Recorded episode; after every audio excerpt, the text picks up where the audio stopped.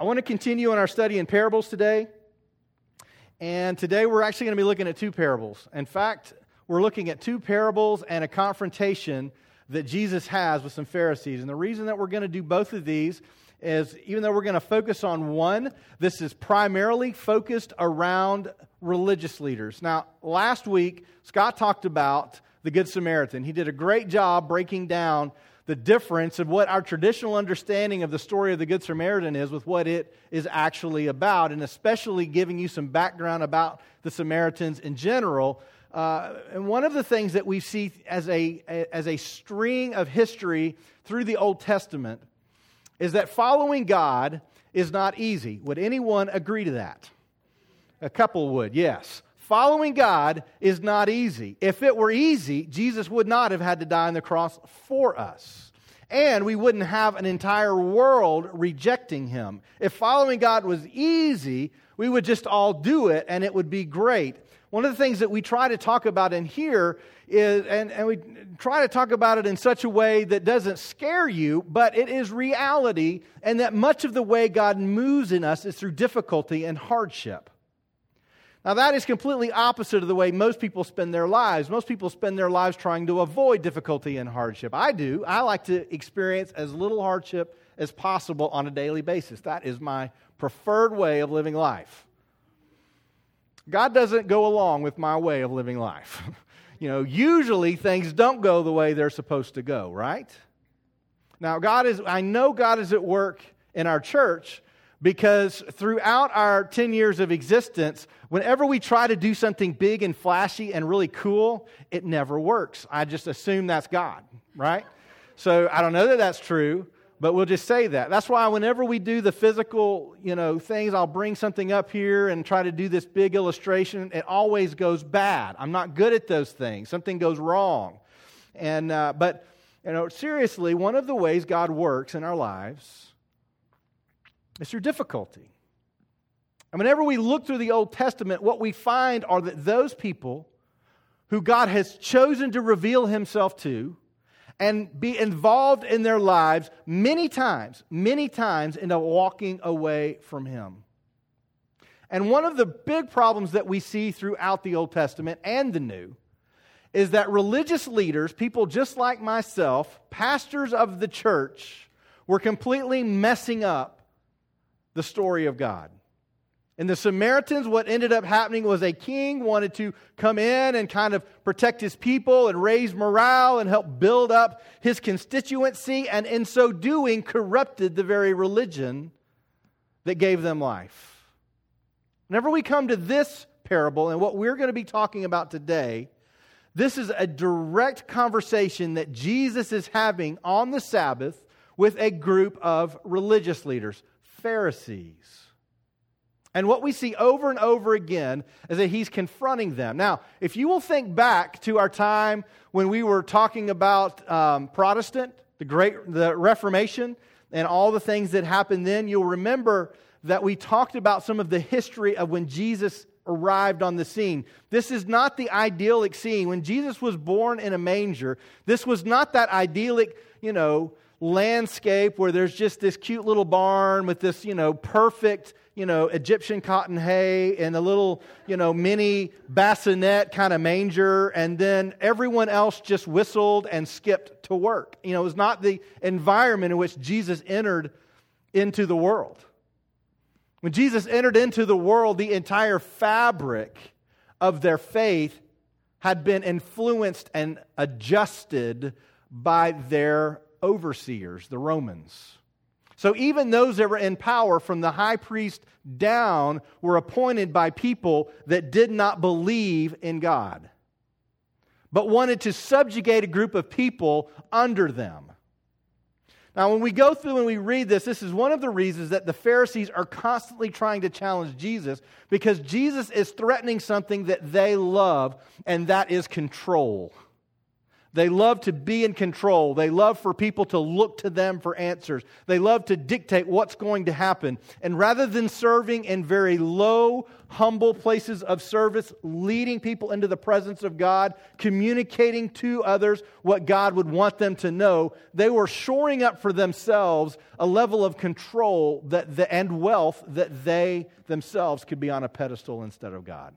So, in that environment, Jesus enters the scene and is invited, interestingly enough, to a Pharisee's house for dinner. Now, if you have dinners that go like this, you're probably not going to have many more. This is not the way you want your dinner to go. But if you've got your Bible, I want you to open to Luke chapter 14. We're going to go through this first confrontation, then we're going to look at the first parable very quickly because I want us to spend our time in the second follow up parable. All of it is focused on the same topic. All right? So the two parables we're going to look at today are the parable of the wedding feast and the parable of the invited guests. Isn't that a cool title? If you were going to write a book, it would be the parable of the invited guests, isn't it? But in that is where we're going to find a lot of our meat for this morning. So, Luke chapter 14, beginning with verse 1, it says, One Sabbath, when he, Jesus, went to dine at the house of a ruler of the Pharisees, not just any Pharisee, a ruler of the Pharisees, they were watching him carefully. And behold, there was a man before him who had dropsy, which was a, would be like a skin condition. And Jesus responded to the lawyers and Pharisees, saying, Is it lawful to heal on the Sabbath or not? Now, Jesus is the one who brings it up here. Usually, it's the Pharisee that is trying to entrap Jesus. But Jesus sees a person who is suffering and brings it up. And as Scott mentioned last year, a lawyer, or last year, last week, a lawyer was not the kind that you would call if you had a legal dispute. The legal dispute was the law of God. It was someone that would determine what was right in the eyes of God. And so this was a Pharisee and then someone who interpreted the law of God, not the law of the land. And he says, Is it lawful to heal on the Sabbath or not? Now, they have already been indoctrinated for generations that on the Sabbath you are to rest. That is the time to glorify God, to lift Him up, to not do any work, to just sit. And the example that we have is when God created, when the, in the creation account in Genesis, where He created for six days and then He rested. And so you were not supposed to do any work on the Sabbath. And Jesus continually brought this issue up as to how well are you keeping the Sabbath for its intent. We read about Jesus walking with his disciples and walking across a field, and they're hungry, and they start gleaning some of the fruits of the field on the edges, which was customary that they were, by law, supposed to leave the edges of their field unpicked so that if those were hungry and in need came by, they could pick what was left over. And Jesus and his disciples came by, were hungry, did this on the Sabbath, and a Pharisee saw him and stopped him and said, What are you doing? You're not supposed to do any work on the Sabbath. In this particular instance, he's saying, Here's a man who needs to be healed. They themselves are not able to heal, but they see any act of Jesus as something that's work. Verse 4 says, They remained silent. Then he took him and healed him and sent him away. And he said to them, Which of you, having a son or an ox that has fallen into a well on a Sabbath day, will not immediately pull him out? And they could not reply to these things. And one thing I find interesting here is why is Jesus saying, if you have a son or an ox, like they're the same thing, right? So there are some days, if you have sons, you may prefer to have an ox that day, right? But for the most part, a son is all the illustration you need, isn't it? I mean, you talk about one of your kids getting hurt, and is that going to prompt you into action and you're going to be moved to action? Amen? That's just something that's built into everyone who is a loving parent. But in this particular scenario, he's talking not just about a child, but he brings up a livelihood. The ox was representative of their livelihood. If your livelihood was in danger, would you not spring into action to protect your livelihood? I think one of the things that Jesus is trying to unveil under the surface to the Pharisees is the fact that this group of Pharisees were not focused on representing God and uniting the people with God. They were focused on their own livelihoods. And when he confronted them and healed on the Sabbath, they did not know what to say. And if you look back into history, what we see about the Pharisees time and time again, although there were just a couple who were open to the gospel, but over and over again, what we see are people that are scared to death that Jesus is going to turn people away from them. That is their only concern. That is the only thing that they want to have in their lives. They like their positions of power. They like their long phylacteries, which means they dress to the nines. Like when they walked in the room or down the street, everyone stopped and looked. I mean, they were the royalty of the day. They didn't have, you know, actors and actresses. We went. We went down on our trip, we went down to the Walk of Fame uh, in Hollywood. Has anyone ever done that? That is a terrible place to go. I'm just going to tell you this right now. The stars on the floor are cool, but they're all dirty and nasty, and everything else is just raunchy. It's just a terrible, it's the walk of shame, is what I call it.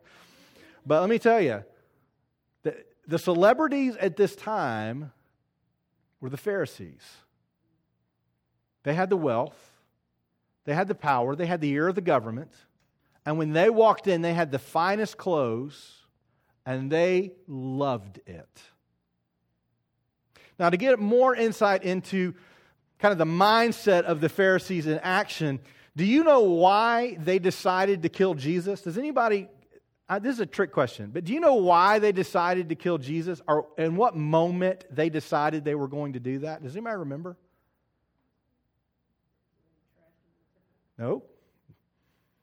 It was before that if you'll read the story of Lazarus, and Jesus comes, there are a group of people that are comforting Lazarus' family. And when Jesus shows up and he heals Lazarus, and Lazarus walks out of the tomb, the people are amazed. Immediately after that account, if you will read, some of those people go to some of the religious leaders and say, Look at what Jesus has done. And their response is that Jesus is going to turn these people away from us. We need to kill him. Now, I want you to think about this. The religious leaders representing God, God's grace and mercy to people, are scared to death because a man who brought someone back to life if there's any better indication that they did not care about the people that they were supposed to care for, that story should tell us that all they cared about was their power and their influence. And Jesus knew it, which follows immediately into the next parable. When we look at that first confrontation, religious leaders were more concerned with appearing to hold their religious values rather than actually practicing them. I want to look like I've got it together, but here's a man suffering you know what? Let him suffer. We'll get to him tomorrow. We're just resting today. In verse 7, we move on to the parable of the wedding feast. It says, Now he told a parable to those who were invited. Then he noticed how they chose the places of honor, saying to them, Now, I don't know what a place of honor looks like at a dinner at your house. I don't know what it looks like at our house. I think it looks like you're like closer to the food. I think that is probably the place of honor. Other than that, or maybe closer to the bathroom, depending on the kind of meal that it is. I'm not sure, but we don't really have a place of honor. But you can just imagine this table is set up in such a way that the higher esteemed are in certain places and everyone else had to sit back behind them. Verse 8 When you are invited by someone to a wedding feast, do not sit down in a place of honor, lest someone more distinguished than you be invited by him.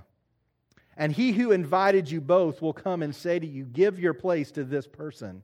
And then you will begin with shame to take the lowest place. But when you are invited, go and sit in the lowest place so that when your host comes, he may say to you, Friend, move up higher. Then you will be honored in the presence of all who sit at table with you. For everyone who exalts himself will be humbled, and he who humbles himself will be exalted. This is one of the this is one of the most difficult truths for any person to accept. And it is one of the reasons that so many people know the gospel but don't ever respond to it. There's a reality about the gospel that is uncomfortable for me and for you, and it involves this level of humility and brokenness. And Jesus knew it.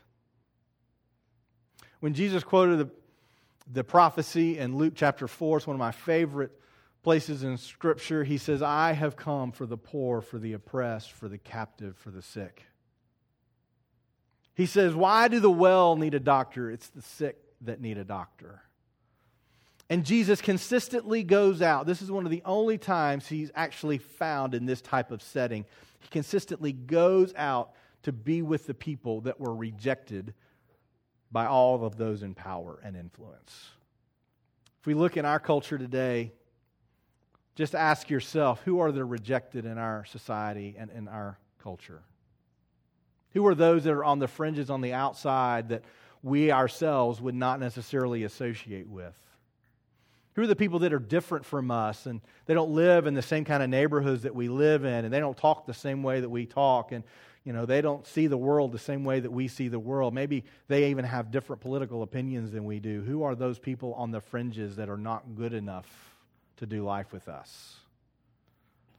See it's so easy for us to fall into this trap where we begin to determine someone's better than someone else don't we we do it from the time that we're little kids.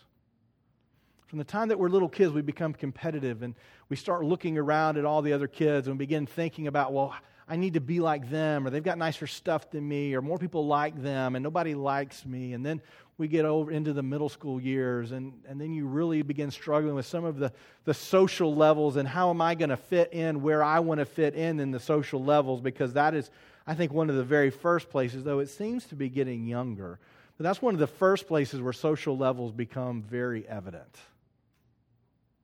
I don't know about you. I never, I, I never fit in in middle school. Did anybody else? Does anybody else that's their story? I'm not sure that anybody truly fits in in middle school. I'll be honest, but I really didn't. I, I just middle school for me was I just want to survive this, right? I just want to survive this, and I did, and I had some good friends that came out of it. But but it's a hard time when you enter in and you realize that the world is set up in such a way that some people are elevated and some people are shunned. The reality is, usually the people that realize that's how it's set up are those who are being shunned, not those who are in those higher tiers. They feel it, they experience it. As we look through this story, what Jesus is saying is everyone who exalts himself will be humbled, and he who humbles himself will be exalted. There is, a, there is an act that goes on within our lives that leads to brokenness and humility that is the way that we are ushered into the presence of God. This is uncomfortable because nobody wants that. Who among us wants to feel humble? Now, we may be willing to sit back in, in the background and say, well, you know what, you all don't think I'm much, but I'm better than you. I'm just not saying anything. And we give some kind of false appearance of humility, but deep inside, we're still judging all those around us. But true humility says, I am not the most valuable thing or person in the world, and that in and of itself is very dangerous in our society because whenever you come to that place, that is the place that you meet God. It's one of the reasons we read in Scripture, he says, that it's easier for a camel to go through the eye of a needle than for a rich man to enter into heaven. Not because being rich is bad, not because the fact that you're rich, you're not going to be able to know Christ, or Christ doesn't want to know you, and that heaven is really just for poor people. But the difference is when you are wealthy, and listen, we have lived, Deidre and I, we have lived in lots of different le- we've, I don't know that we've, we would ever say we've been wealthy, but there are a lot of people that would probably say we are wealthy based on how they live. But we've lived where, hey, I, we can't like go out to eat this week and we need to conserve everything or we may not be able to eat this week. When we first started out being married, everything was tight. You know, I, we know how it feels whenever you're just hoping this paycheck makes it to the next one, right? When those bills start coming in and that credit card starts burning in your pocket, I can have this right now. I don't have the cash, but I've got this card right now. We know how that feels. There's a desperation in you when that balance goes down, isn't there? There's kind of a desperation, like, I don't know if we're going to make it. And even if we do make it, this is probably going to happen next pay period too. There's something very different in the way that you respond to the world when you're not sure you're going to make it versus I have all the resources I need. I have everything I need. I can pay for anything that I need to happen. I mean, I've got it covered. I've earned that money. I can make it work. I can make it stretch. We can go do whatever we want. We are just set. Now, there's nothing wrong with having wealth. However, when our wealth becomes the place that replaces our hope, then we cannot know Christ. And the reality is, if you've never experienced in any way humility or brokenness in your life, you very well could live your life without wanting to ever know God, just because you've got it covered. For the Pharisees, they've got it covered. They're not worried about the people that don't have. They're not worried about the people that are in those lower social tiers. They're not even worried about those who are sick and hurting. For everyone who exalts himself will be humbled, and he who humbles himself will be exalted. Then he moves into his second parable. Let me say this first it is impossible to know Christ without repentance, and it is impossible to repent without humility and brokenness. Repentance is that thing that none of us wants to acknowledge until we've experienced the blessing that true repentance brings. There is something that happens when you become right with God. When I, I, know that's a weird church phrase. When I say you become right with God, that means that you no longer feel guilty before God. There is a beautiful moment of peace and rest that comes in those moments. That comes from repentance. But repentance requires us to say, I don't have it all together. In Matthew 20, this is how Jesus describes it. Jesus called them to him and said, You know that the rulers of the Gentiles lord it over them, and their great ones exercise authority over them. It shall not be so among you.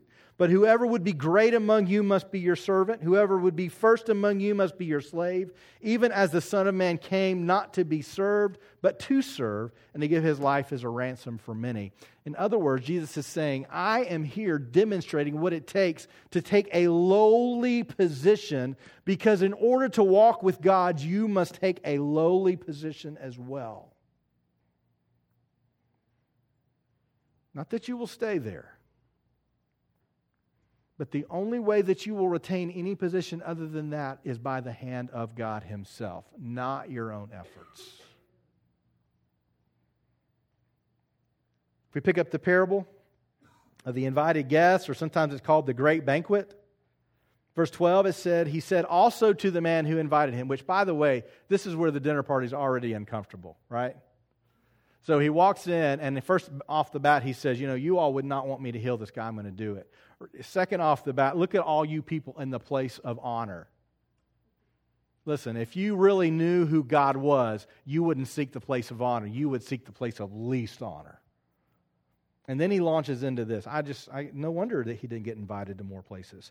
He said also to the man who had invited him, When you give a dinner or a banquet, do not invite your friends or your brothers or your relatives or rich neighbors, lest they also invite you in return and be repaid. But when you give a feast, invite the poor, the crippled, the lame, the blind, and you will be blessed because they cannot repay you, for you will be repaid at the resurrection of the just. Verse 15 When one of those who reclined at table with him heard these things, he said to him, Blessed is everyone who will eat bread in the kingdom of God. And you would think Jesus would say, Well, amen to that. But instead, he said to him, A man once gave a great banquet and invited many. And at the time for the banquet, he sent his servant to say to those who had been invited, Come, for everything is now ready. But they all alike began to make excuses. The first said to him, I have bought a field, and I must go out and see it. Please have me excused. And another said, I have bought five. Excuse me, I lost my place. Um, I have bought five yoke of oxen, there we go, and I go to examine them. Please have me excused. And another said, I have, a, have married a wife, and therefore I cannot come. So the servant came and reported these things to his master. Then the master of the house became angry and said to his servant, Go out quickly to the streets and lanes of the city and bring in the poor and the crippled and the blind and lame. And the servant said, Sir, what you have commanded has been done, and still there is room. And the master said to the servant, Go out to the highways and hedges and compel people to come in, that my house may be filled. For I tell you, none of these men who were invited shall taste my banquet. Now, I'll tell you, when we read a parable like this, we are, we are tempted to put ourselves in one of the positions of people that had been invited. I'm either the, the first group that was invited, or the second group that was invited, or the third group that was invited. And usually we'll put ourselves in the, the most favorable group, right? Which was like the second group. I don't want to be in the first group, those people who invited and, and just were too busy to come, had other things that were more important to them. I, I, I really don't want to be in the third group because I, kind of the riffraff that nobody else wanted. So I think I'll be in the second group. But when we read this parable, that's the low lying fruit. That's the easy stuff to pull out and to close our Bibles and go to bed and feel, oh, I feel good about my faith and my walk with Christ. And yet, that is not at all what Jesus was trying to say to them. What's interesting is this whole parable is not talking about just a population in general. He's speaking to religious leaders. He's speaking to religious people. In other words, he's speaking to people who know the gospel. We're not just talking about those outside who have never heard the gospel. We're talking about the context of just about every person you will come in contact with every single day of your life if you live in this country. They know the gospel. And the time has come, the invitation is out. There's three primary things I want you to see from this, and then we're going to quit and go have some fun at the park. First one is this God is inviting all people, all people through the work of the church to know the glory and blessings of God. There is not a single person who is not invited. The banquet is clearly God talking about a relationship with Christ and entering into the kingdom of God. That is the banquet.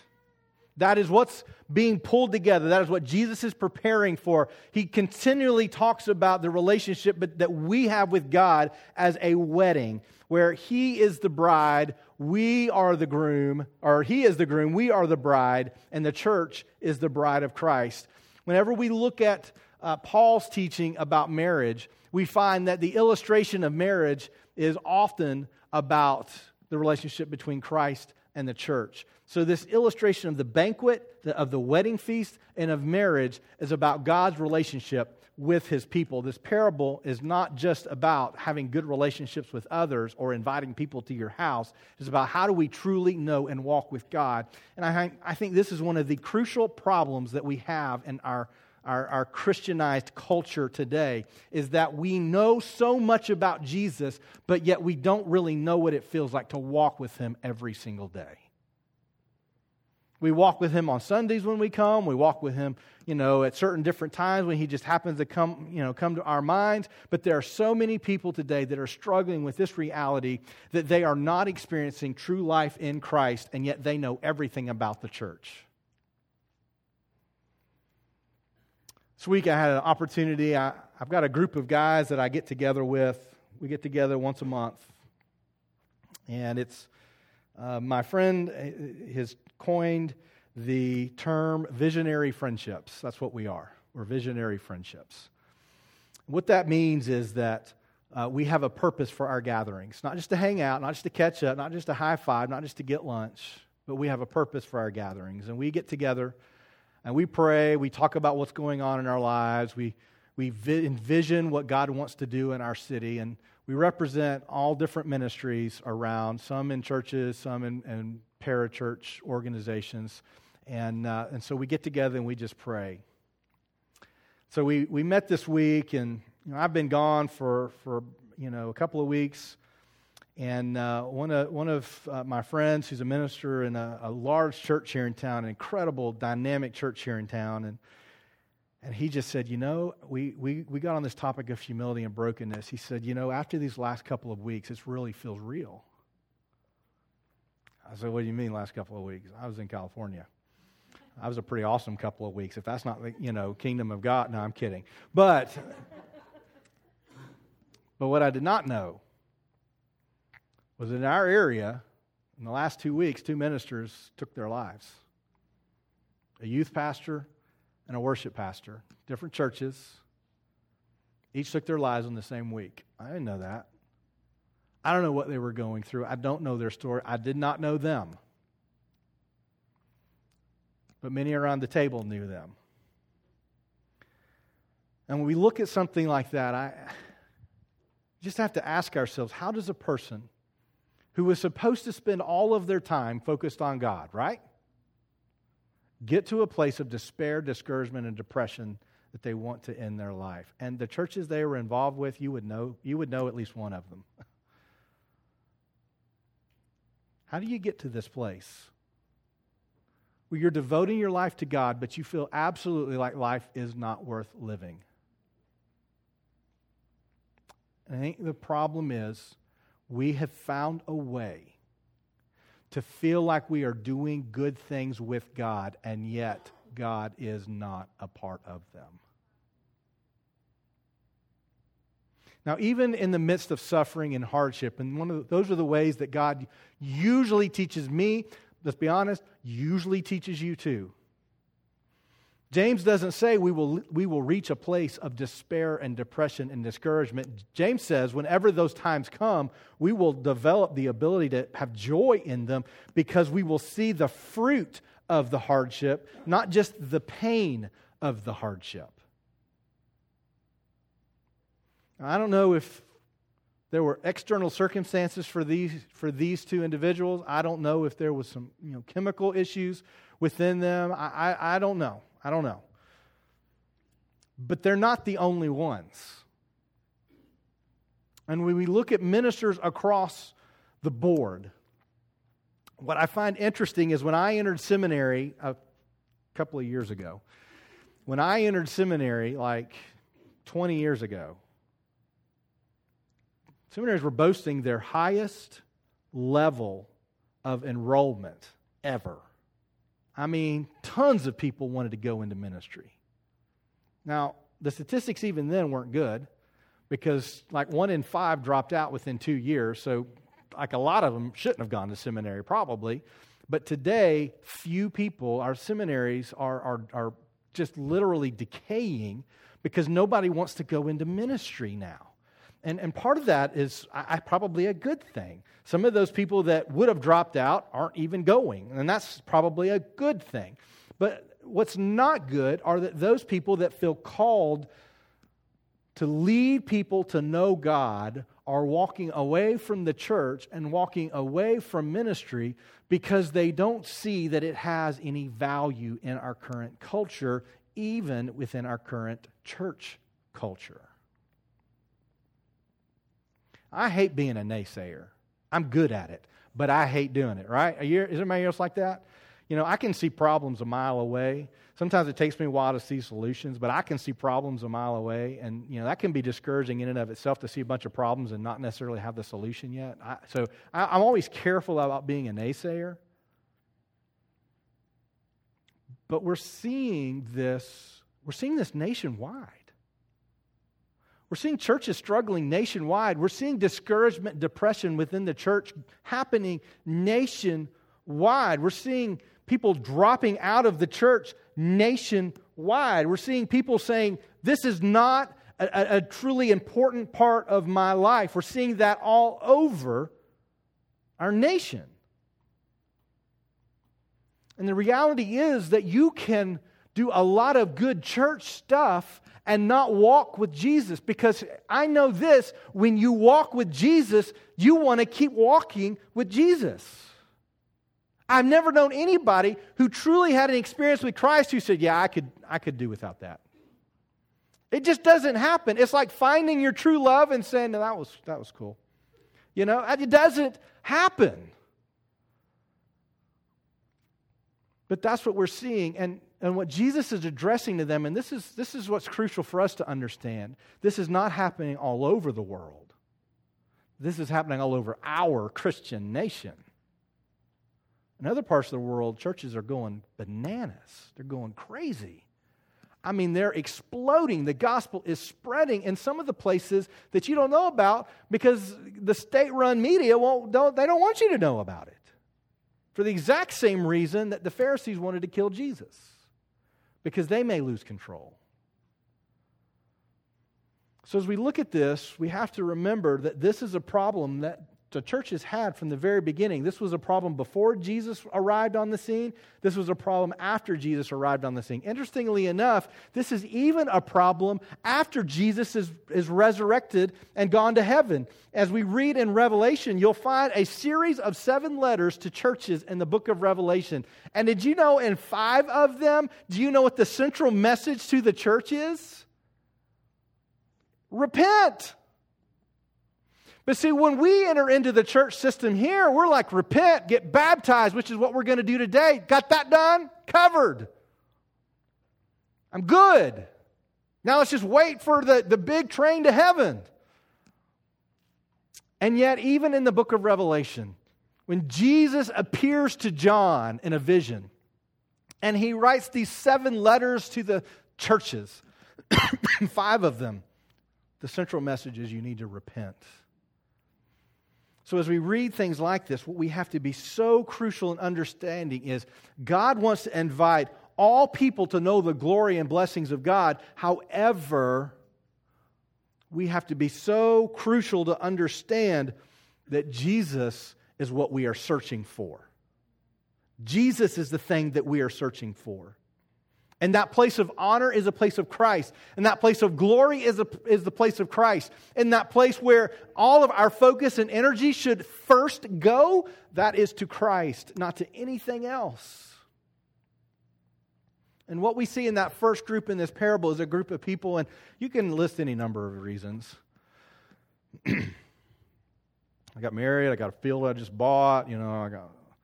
I, think the. Um, through the years, I've had different people. It's always fun when you're a pastor. If you've never been a pastor, you don't want to be one. That may be another reason why nobody's going to seminary. But um, when you meet people in public, it's so awkward. Not always. You people, you aren't. You all are great. you just treat us like we're normal people, which I can't tell you how much of a blessing that really is. But in other churches we've served, I was the pastor, and Deidre was the pastor's wife. And so we had to kind of we had to act the right way, you know, and I rarely act the right way. So it, it, often I would have private meetings later with the, you know, ruling group of the church about my behavior or something. I'm not no joke. I had many of those, you know, Monday morning deacon conversations. They were wonderful. And um, but we I was the pastor and and she was the pastor's wife. I remember one time that that may, became so crucial and, and for us to understand was one time we were just we had some friends, and um, you know, I think Deidre came up and saw him out in public, and we're normal people. I mean, if you come hang out with us a little while, you'll find out how normal we really are. She walked up and, and was introduced as, well, this is my pastor's wife. Well, that doesn't sound like a big deal, and but for us, that's like, I'm not I'm not the pastor. I'm not the pastor's wife. I'm Mark. This is Deidre. We're your friends. We do life together. I've been in your house. You've been in my house. I'm not, I'm not a title. But whenever I often run into people, usually what I hear are why they're not coming to church. they're always fun to hear, and they're always awkward conversations, and I smile, okay, okay, you know, okay. Uh, the worst excuse I ever got, and I'll be honest, this is just talks about the authenticity level of journey. Um, I had a person one time say, I'm sorry I've not been at church. Man, we just been having some great parties on Saturday night, and we have had to sleep it off on Sunday morning. And I'm like, Are you kidding me? that's when I'm not Mark. I'm, I'm the pastor, right? You know, that's when I want to put that other hat on. I'm like, okay, tell your friends that, but don't tell me that. You know, you partied too much the night before, but at least you're honest. I mean, that that's beautiful that you're. I didn't, you know, but uh, you know, hey, that's that second and third group that Jesus is talking about. But there's all kinds of reasons why Jesus doesn't maintain that highest level within our lives. We've all got excuses, right? Why something else is more important in the moment. And so, this first group, and what is just so, I don't know, it's just so terrible and, and so hard to understand is that they actually feel that they have something better to do than to be with Jesus something more important than to spend time with Him. You cannot experience the presence of Christ if you are spending all of your time with everyone or everything else. You can't do it. I remember when Deidre and I started dating, I was going to UT in Knoxville. She was going to Carson Newman in Jefferson City. She was about 45 minutes away. And I had lots of friends in college before I started dating Deidre. Because once we started dating, I spent all my time driving up to Carson Newman and spending time with her. And gosh, when we started dating, we just wanted to spend time together. Have you ever dated somebody that didn't want to spend time with you? Probably not long, right? Amen? Probably not long. And yet, could anyone look at our relationship with Christ and tell that he's really important to us? So I have to ask myself that question all the time. When I read passages like this, that's where my mind goes. What am I putting in front of Christ today? And there's all kinds of things that we can put in front of Christ. We can put our, our careers in front of Christ. We can put our loved ones in front of Christ. We can put the accumulation of wealth in front of Christ. We, we can put entertainment in front of Christ. That's one thing I did notice when we were traveling on the West Coast is every billboard just about was about was was was an ad for some Netflix show or new movie coming out. It is very clear that the idol on the West Coast is entertainment. I mean, that's everything out there. Of course, that's where it's all born and where a lot of the money is. And of course, they're going to advertise there. But the, the idol on the West Coast is entertainment. But that idol is sweeping through our nation. Just ask ourselves. Scott mentioned last week, you know, what if we spend as much time on YouVersion as we spend on Facebook? How much more adept at God's word would we be? So, as we look at these things, we have to ask ourselves where do I really fit? There are some days I fit in the excuse category. Clearly, fully. God, I'm not spending time with you, but you know, I got a reason. I got other things going on. I just need to relax. I got too much stuff happening. I read two days of my reading plan yesterday. That's got me caught up. Now, if I walked in and my, uh, to Deidre on one morning and said, Deidre, I talked to you twice yesterday. I do not want to talk to you today. How do you think that would go over? Yeah, she might have, someday she might be, that's fine with me because I don't want to talk to you either. You've been, you've been watching us, haven't you? Yeah. When you love someone, you spend time with them. Was talking to one of these guys in our group this week, and I, gosh, it's a church, and I don't want to mention it. You know, I don't know why. I probably, probably could, but um, I, they're like they're blowing and going. I mean, I see their stuff all the time. They got some incredible things. I mean, I'm already planning to go to some of their events at their church. I love you guys, but I'm going to their church some too. So that's, I mean, they're just, I just, I love those people. And um, he's like, yeah, you know, a regular attender in our church is now once every six weeks. I'm like, no, no, no, no, no, no. I, that's that's not your church. I see your church.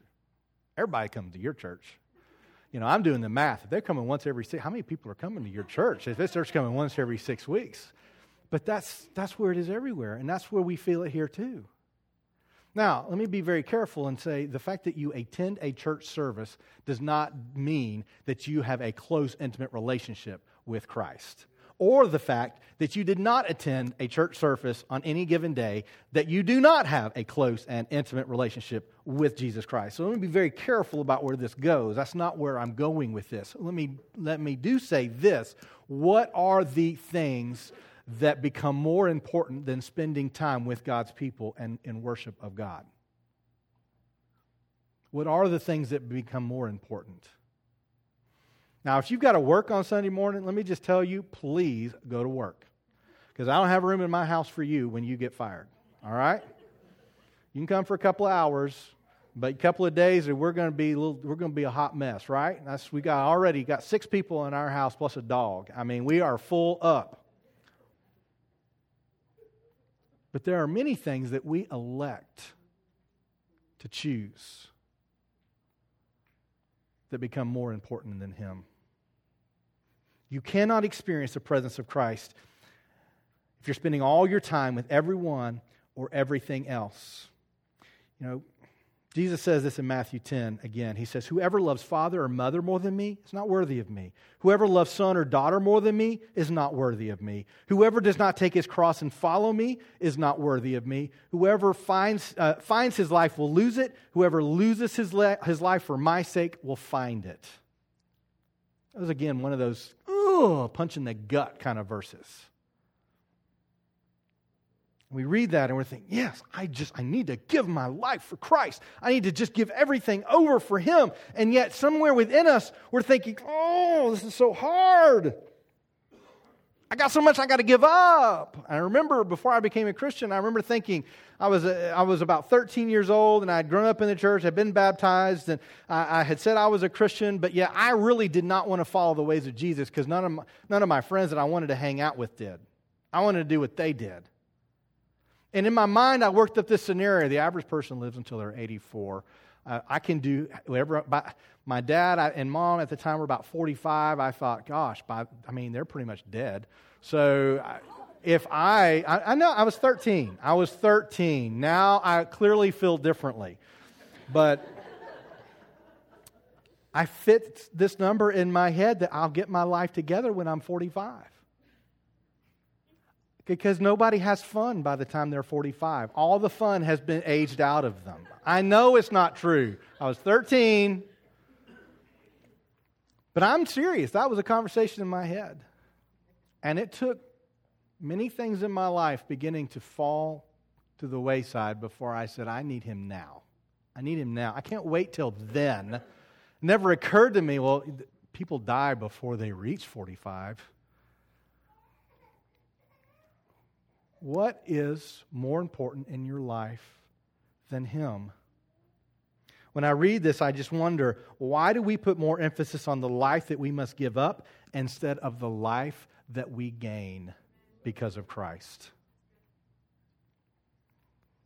Gosh, He gives us peace, purpose, wholeness, fullness, walks with us. He pulls back the veil so that we can see all of His creation. I couldn't help but when we were I was going to put some pictures up from our trip, but then I just felt like that was not very pastoral, but I wanted to. One in particular I took, we went to Griffiths Observatory in, uh, in LA, and it was just, and it was fantastic. And I took these incredible, we got there right at sunset. And so their Hollywood sign was over here to our right, and then this, it's beautiful. If you follow me on Facebook, you probably saw it. This beautiful sunset is just coming, it's just, or the sun's going down right around the mountain. It's just incredible. And all I could think of was all of this light shining out onto the city who is just destroying itself, and they don't see the light that is available to them. Because you know what I didn't see many of? I didn't see many churches. There were not many churches. Come here, it's like, you know, turn by that church, then a left at that church over there, and a right at that church, and you'll find the first gas station, right? but not there. There's a church, yeah, there's a church, uh, maybe a couple of towns over. You know, not really. There are more churches than that. But, but seriously, this image for me, when I look out and see this beauty, I just think this is what God has created when I look over, one of the things that I just so love, and I told my family that I just loved so much about our trip, was the diversity that we got to see. And Deidre and I had experienced that when we lived in D.C. We loved living in D.C. We were just, we were a minority. Literally, there were only about 15% of the population in our community were, were Caucasian where we lived in D.C. Moving to Chattanooga, one of the, the conversations we had to have before we moved to Chattanooga was the fact of do we want to raise our kids in a less diverse place. Now, there's a lot of diversity in Chattanooga, but there are, you have to go find it. It's not just in your face everywhere you go. I find that so refreshing because it reminds me that whenever I look around at diversity, how incredibly creative and ingenious God is.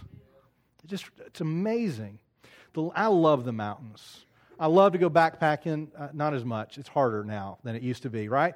I love to go hiking. I love to go sit in a picnic table and look at beautiful stuff even more now. But you know, I love going to the outdoors in the Smoky Mountains. I love it. I love the Smoky. There's no, there's nothing like the Smoky Mountains anywhere else in the world. I love it. But yet, when you go over there, the topography is completely different, and I just see, gosh, God, you are amazing. How creative and diverse you are. You wanted to have different parts of this same continent look completely different. It's amazing. Do you spend your life walking through your day looking for what God is doing in your midst in that moment? Or is your mind on other things? On Sunday mornings, is your mind on, oh, do we go to church? Do we not go to a church? Do we dress up? Do we not? Stop fighting and y'all get dressed so we can go to church. I know that's what goes on in some of these houses, right? Because it does in ours. is your mind on the fact of, I'm coming to worship my King. And then let's take it another level. Do you have that same thought on Monday morning? Tuesday morning, Wednesday morning? How about Wednesday at lunch and Wednesday at dinner? You see, when you find something of great value, it's something that you want to spend a lot of time with. Last thing I want to point out for this, and then we're going to quit for today, is the reality that this parable goes a little bit deeper still. The third thing that I think is crucial for us to understand is whenever we understand the goodness of God and we understand what God is offering us to those who know Him and to follow Him, is that we ourselves are the ones that He's sending out to gather the people into the banquet. When He says, go out and find everybody that you can out into the hedges and the byways and the highways and everywhere and bring them in so my house will be filled. Guess who he's sending out to do that? Us. That's us. That's us. You are called to take the goodness of Christ to everyone you can every single day of your life. Now, if you don't believe that Jesus is of the greatest treasure, the greatest value of anything that you could ever possibly have, then you are going to think, oh, I don't know about that. I remember when I became a Christian, they handed me a track. The track was a stair step of ways you're supposed to grow in your faith, and the very last step was share your faith with somebody else. I was like, I'm going to take forever to get to that top step. I can do all these other steps, but I'm taking forever before I get to that top step.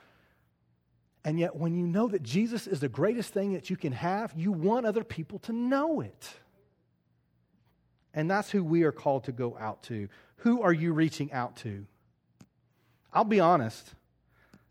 As I sit and talk with other pastors, most churches are trying to reach the first group of people that are making up excuses. I'll be honest. They look good, they sound good, they come and they want to get involved, they want to serve, they'll give. I mean, they want the people that have it together, those prime honored people first. And I'll tell you, those are the folks that are leaving the church. And so we have to, as we look ahead to how the world is changing around us, recognize that Jesus has not called us to chase the group of people that do not want to put him first in their lives. He wants us to chase the people who are struggling with brokenness and humility within their lives because that's where you meet Christ. But I will tell you this you will be out in public. I'm not at church, man. I got so drunk Thursday, Saturday night, whatever. I got so drunk, I just had to sleep it off. You'll have those conversations, and when you have those conversations, you'll go, Praise the Lord. Praise the Lord. So, who can you invest in If we go back to the parable of the wedding feast, don't go to those people that can give you something back. Go to the people that can't give you anything, and God will bless you. I'm going to tell you if you want to reach out to truly lost people, it is a messy, messy place. We have found that time and time again here. It is a messy, messy place. If you're a person who's truly lost and you're just, you have cleaned yourself up and you don't want anybody to know, I want you to know you can fit in here. But it takes time and it takes people and it is long suffering because a person doesn't just do an about face very often. Many times it takes us walking alongside of them, inviting them, being here among them. So I would encourage you to find those people in your life that you can invest in. Matthew 9 35, Jesus says this which is still true today. Jesus went throughout all the cities and villages, teaching in their synagogues, proclaiming the gospel of the kingdom, and healing every disease and every affliction. When he saw the crowds, he had compassion for them because they were harassed and helpless like sheep without a shepherd. Then he said to his disciples, The harvest is plentiful, but the laborers are few. Therefore, pray earnestly to the Lord of the harvest to send out laborers into his harvest. Guess what? That is us. That's us we ourselves are the laborers to go out into the harvest. Last thing I want to say is the kingdom of God is open to those who see the supreme value of knowing Christ and following him. It's open to anyone who would come. He issues the invitation to the banquet for all those invited guests, to everybody. There are those who are going to reject, but the, the opportunity is there if he is of supreme value to you, I don't expect you to be perfect because I'm not perfect. I don't expect you to always think about him every moment of your life. I don't think about him every moment of your life, but there's not a facet of my life that he doesn't influence. And there shouldn't be a facet of your life that he doesn't influence. You have the opportunity to grow and to be more. What we're doing today in baptism is just a step it is the initial step in following Christ. Jesus himself was baptized, and incredibly, John said, Oh, I'm not even worthy to baptize you. But he said, No, you have to baptize me. And then he told his disciples, Go and baptize those. As you're making disciples, baptize them in the name of the Father and the Son and the Holy Spirit. If you're here today and you're being baptized, I want to say this to you about what we're doing today. Number one, this does not make you saved. Okay? That's a buzzword in the church. That does not make you saved. There is only one thing that can bring you into a saving relationship with Jesus.